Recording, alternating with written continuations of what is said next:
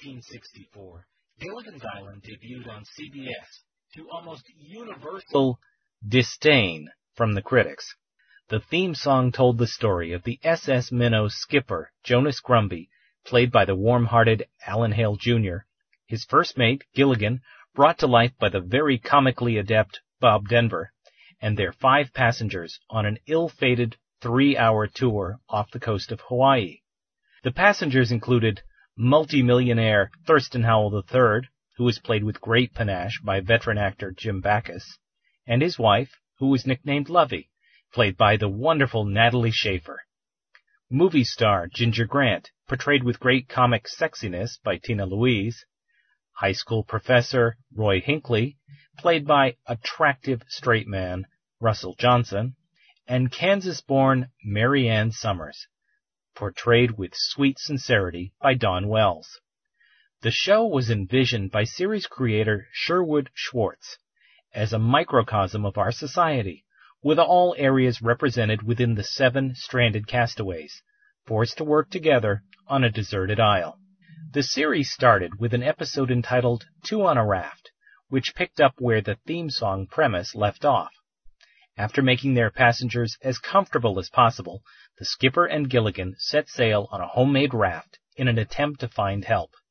They sail for days and endure shark attacks and other mishaps along the way.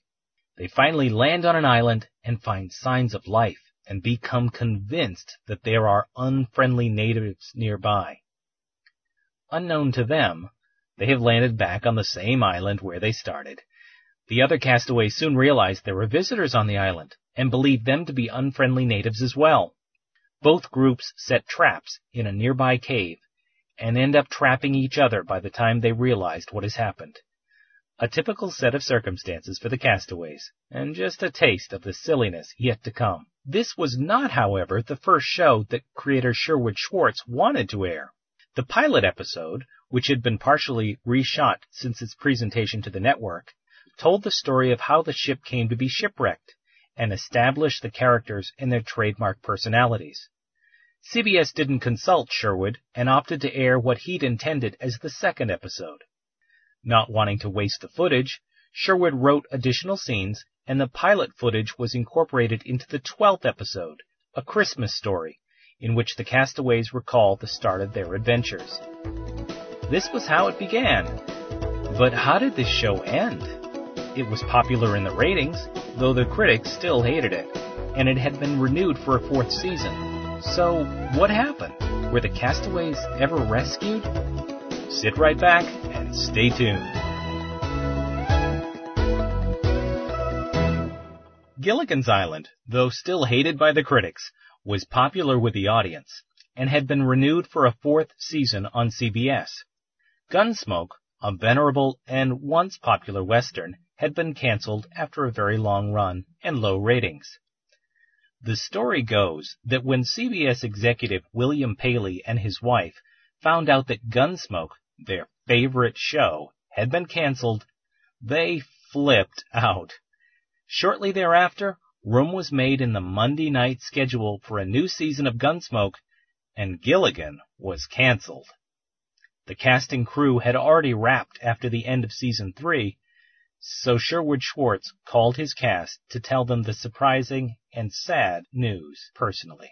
As a result of the circumstances, the final episode of Gilligan's Island was not unlike most of the others in the series. It was entitled Gilligan the Goddess and aired on April 17, 1967. In the episode, three natives come to the island and see the female castaways the native king announces that in exchange for one of the ladies becoming his white goddess, he will rescue them all.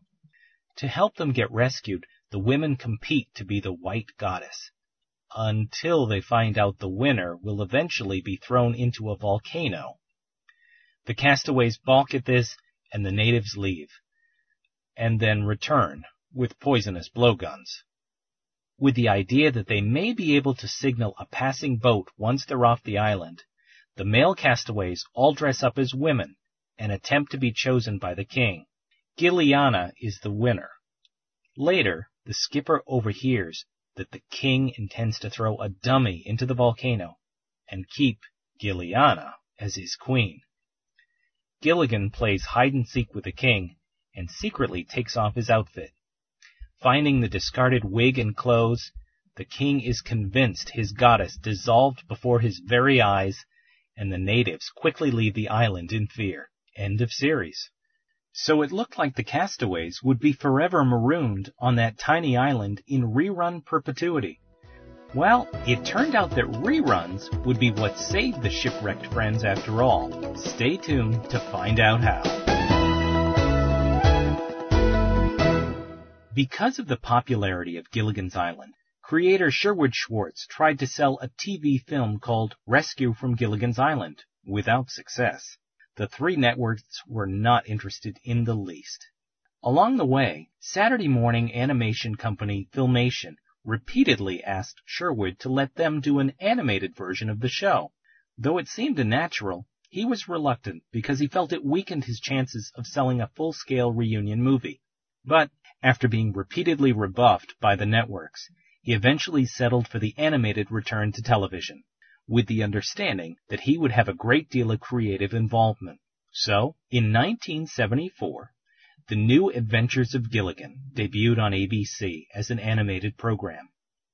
Most of the original cast provided their voices, the exception being Mary Ann and Ginger. Tina Louise, who had originated the role of Ginger, had wanted to distance herself from the silly comedy, so she did not participate. The animators changed Ginger's hair color from red to blonde white in the series to avoid any possibility of Tina suing them for using her image without permission.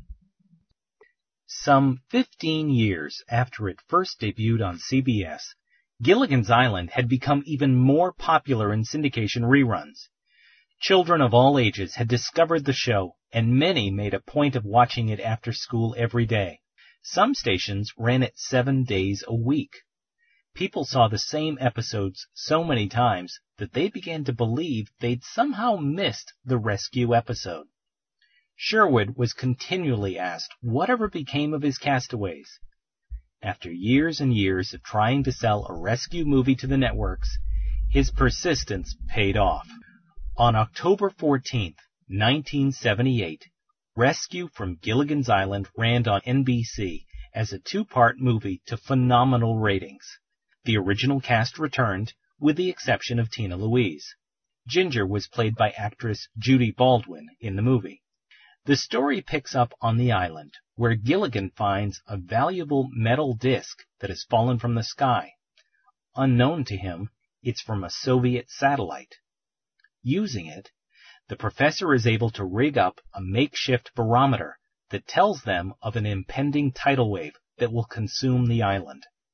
The longtime friends work together and bind their huts together to create a raft to try to save themselves. The tidal wave comes and all survive, though Gilligan is almost lost. After being afloat for days and days, Gilligan builds a fire to cook food, and the raft becomes engulfed in flames. Fortunately, the smoke draws a rescue helicopter to them, and after years and years, the castaways are rescued to much celebration.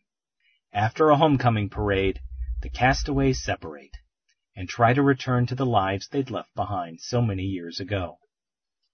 The skipper wants to purchase another boat, but the insurance company insists on signed affidavits from the passengers stating he was not at fault for the first minnow's fate. As a result, he and Gilligan set about visiting their friends to procure their signatures and end up helping each of them. Unknown to them, two spies are following them and attempt to steal back the metallic disc that Gilligan now wears around his neck as a lucky necklace. The two sailors first visit Ginger on the set of her new movie. She's upset about being required to take part in filmed nudity. Skipper and Gilligan offer their support and agree with her. The film's producer overhears the conversation and is convinced that she's right. A film without nudity might be crazy and different enough to be a big hit. Gilligan and Skipper next visit the professor, who is working at his old high school and wants to get back to scientific research. but is consistently thwarted by school pressures to exploit his fame. Next, the sailors visit the Howells. They're having dinner with old rich friends who turn out to be terrible snobs and make fun of Skipper and Gilligan behind their backs. The Howells are outraged and throw the snobs out of their house immediately. Next, we see that Mary Ann is getting married to her old boyfriend Herbert. She doesn't really love him, but he waited for her, so she feels that she should marry him. It turns out that Herbert is actually in love with Mary Ann's best friend, and they end up marrying happily. Skipper invites all of the old friends to celebrate Christmas on his new boat. When they do, they discuss how much the civilized world has changed since they left. The spies, who have been making attempts to steal back the disc from Gilligan, arrive and take the disc at gunpoint. But just in time, federal agents arrive and save the day. Relieved, the former castaways make plans for an anniversary cruise together. Once at sea, Gilligan accidentally breaks the compass, and an unexpected storm sinks the minnow too. The castaways are barely able to escape and swim to nearby land. That turns out to be exactly the same island. Gilligan tries to cheer them up, reminding them that at least they're all back together again. And the movie ends with Skipper, as ever, angrily chasing Gilligan into the jungle. As I said, the movie was a phenomenal success. It still ranks as one of the most highly rated movies in television history. Based on that success, another movie was quickly written and filmed. It was envisioned as the pilot for a new TV series featuring the castaways as hosts on an island resort. In the second movie, called The Castaways of Gilligan's Island, we pick up just days after the previous film with Gilligan discovering parts of old World War II planes on the island. The professor is able to create one workable plane, and the castaways make an attempt to fly the plane back to the mainland. Gilligan accidentally falls out and parachutes back to the island. The others dutifully go after him, knowing that they are sacrificing their chances at rescue. When the plane lands, an engine falls off the plane and they realize that going after their little buddy actually saved their lives. The Coast Guard spotted the plane on their radar and rescues the island residents once again. Flash forward to a year later, and we see the island is now home to an expansive resort called the Castaways. The resort was built by the Howells, and all of the friends are partial owners and help to run it. The movie then becomes a bit like Fantasy Island meets The Love Boat, as the story focuses on the guests and their problems, with our castaways helping them out along the way. Guests to the island included Happy Days' Tom Bosley and the Bob Newhart Show's Marcia Wallace. Well, for a variety of reasons, this pilot did not fare well in the ratings, and all plans for a new series were stopped. End of story, right? Nope, not quite.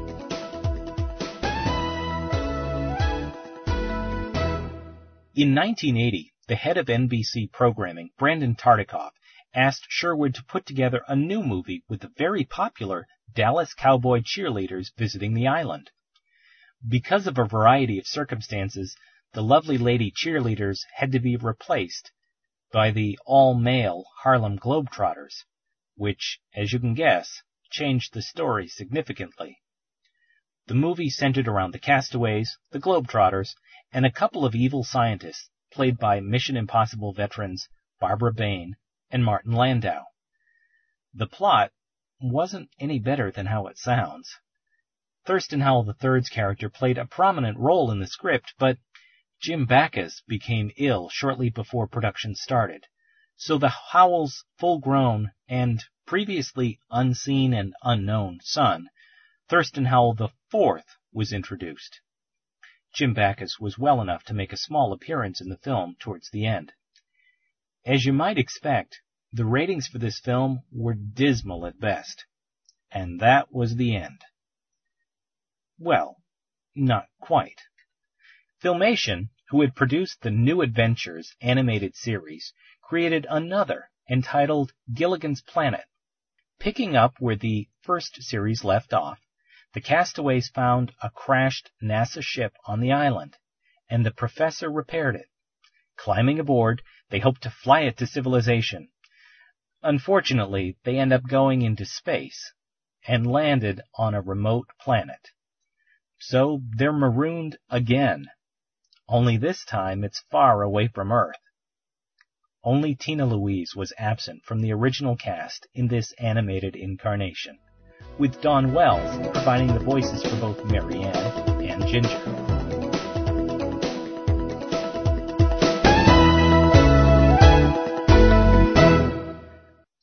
There are few other shows that have the staying power and popularity of Gilligan's Island and the Castaways.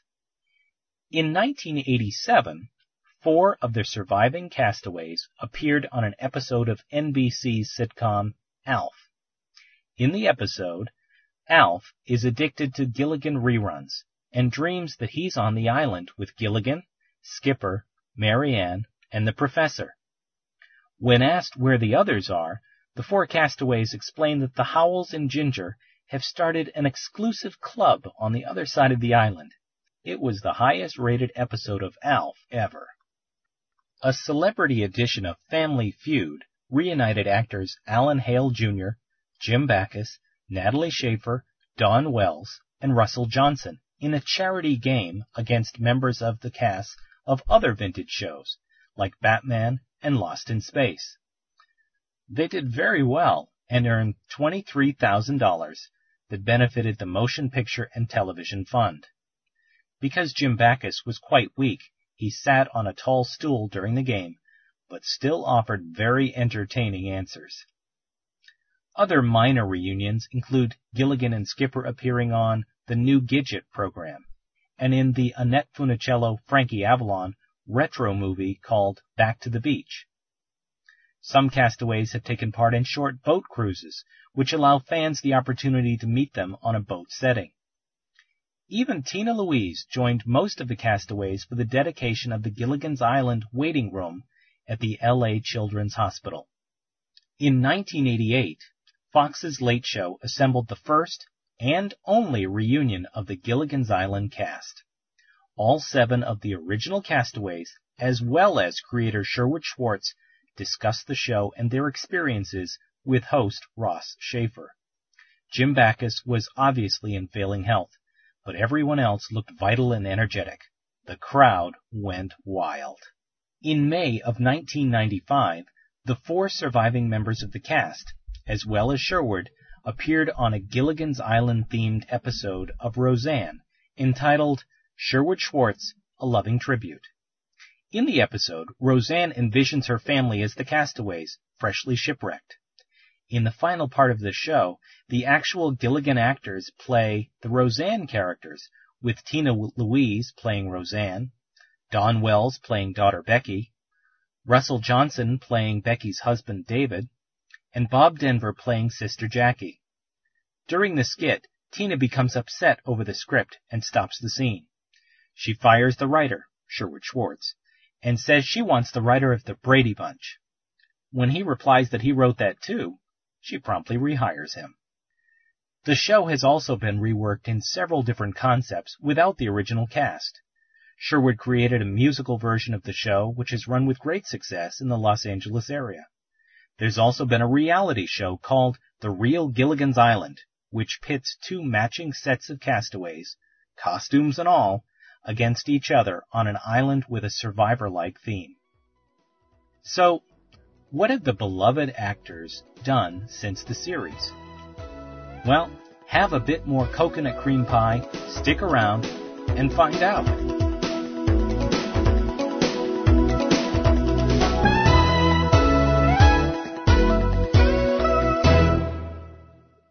Because the show became so popular in reruns, the actors from the show were typecast in their roles and found it very difficult to find other work beyond Gilligan's Island.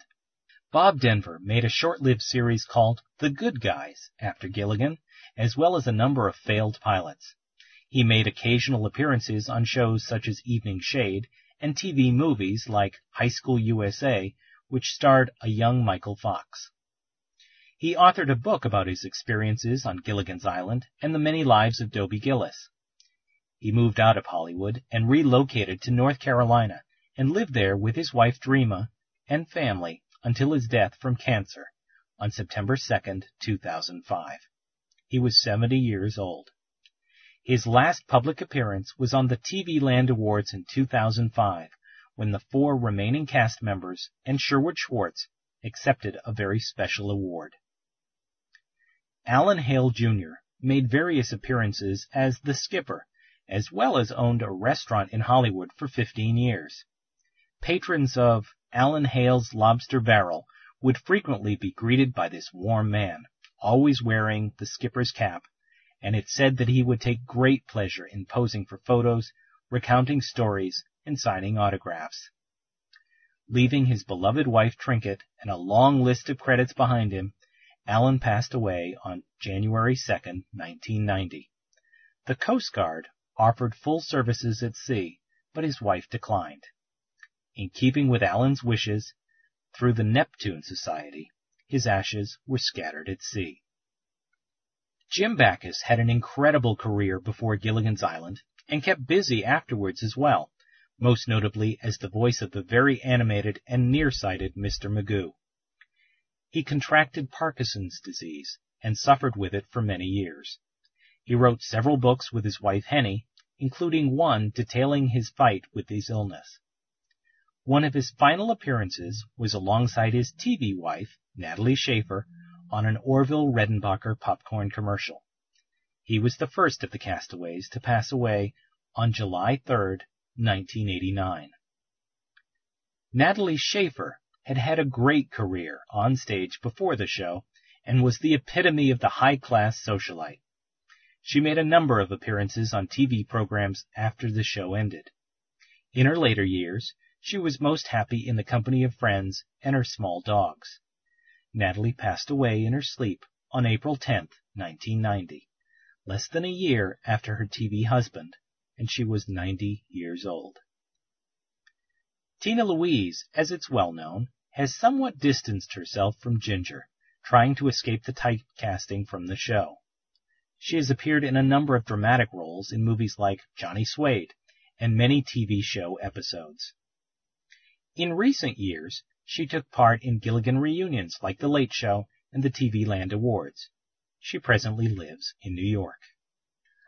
Russell Johnson has made a number of appearances on TV shows, including an episode of Newhart, in which he played one of the citizens of the town who was watching reruns of Gilligan in the show, he voiced a line from the show as the professor. One of his sons died from AIDS several years ago, and he is involved with AIDS awareness in addition to sometimes acting. Russell has written a book about Gilligan and lives off the coast of Washington, on an island, with his wife and family. Dawn Wells has made a number of TV appearances, most notably on The Tonight Show with Jay Leno in a TV Survivor game in which she competed with other past sitcom stars. She won the contest, beating Florence Henderson, Gary Coleman, and many others. Dawn teaches acting at her film acting boot camp in Idaho where she lives. She produced the Surviving Gilligan's Island TV movie, in which she showed her home movies from the series and recounted experiences with Bob Denver and Russell Johnson. Creator Sherwood Schwartz is still very active in the industry and wrote a book on the subject of Gilligan's Island. With his great energy and imagination, there's no telling where the next Gilligan project will come from. More after this. Though the show ended its short three-year run in 1967, it continues to be one of the best loved shows of all time, 40 years later. I think people love it because it's a show about people working together without any meanness in their hearts. It's also just plain fun and silliness that kids of all ages can enjoy. Want to learn more about Gilligan's Island? Like Lovey Howell's full maiden name, Gilligan's full name, and which castaway was going to leave the island if there'd been a fourth season. Visit our website at www www.tvseriesfinale.com for the answers. You'll also find links to interesting books and DVDs about Gilligan's Island and other favorite shows. Thanks for joining me for this edition of the TVSeriesFinale.com podcast. I'm your host, Trevor Kimball, and until next time, don't touch that dial.